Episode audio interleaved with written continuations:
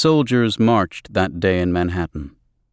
For almost as long as anyone could remember, the sight of soldiers had invariably meant the same thing, whether they were French or Russian, Austrian or English, whether they belonged to kings or were battle-hardened mercenaries, whether they moved in great formations or galloped along on horseback.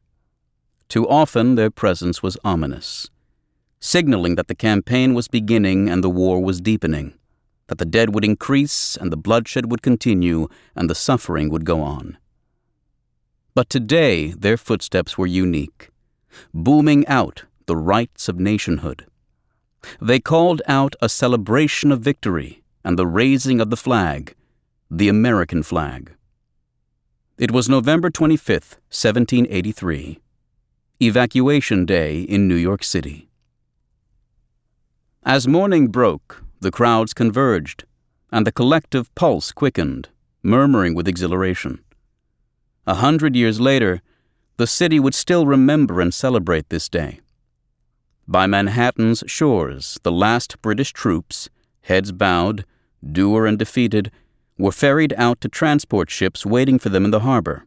Then, sails aloft, their gleaming masts disappearing into the distance. For the British there was indescribable sorrow at the loss of their thirteen beautiful provinces, and there was then, as one man remembered, a deep stillness, and then pandemonium. The final corner of occupied territory was now free. It was precisely one o'clock. The bells of New York, all but silent since the Stamp Act's repeal and languishing for years in storage, now rang, while at the southern tip of the island, the flag, torn down in September seventeen seventy-six, was soon hoisted anew to flutter in the wind. All across the city, young and old alike, collected in anticipation by the corner of Broad and Pearl Streets, where a roar of applause would ebb and mount, and over to Bowling Green, where in seventeen seventy-six the Declaration of Independence was read and patriots had toppled the king's equestrian statue and hacked the gilded crown off his head. Handkerchiefs flapped and gawkers hung out their windows, down past Trinity Church, where desperate Americans had once quietly prayed for deliverance. And now, before a thicket of patriots, scores of battle-tested American troops entered to reclaim the city. Led by General Henry Knox and flanked on one side by a hatless George Washington, mounted upon a brilliant white steed, and by Governor George Clinton on the other, here they came. These were the survivors of Bunker Hill, the heroes who crossed the Delaware, the men who had shivered at Valley Forge, and the victors at Yorktown. They were ill-clad and weather-beaten, but the people loved them just the same.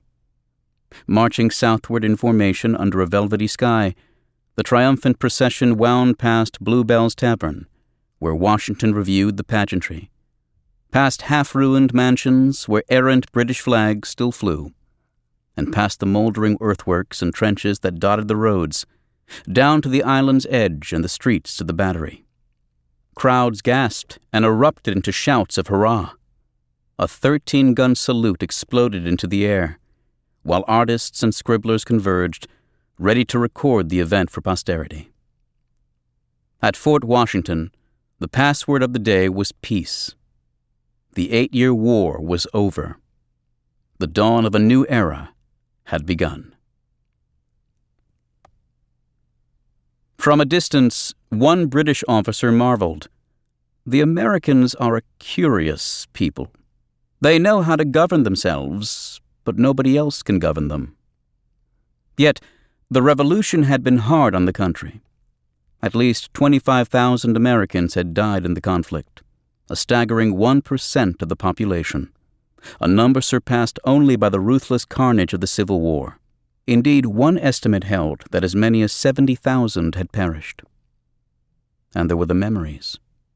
Legions of American soldiers had been held captive aboard British prison ships anchored in the East River, ships that were damp, cold, and reeking from inadequate sanitation.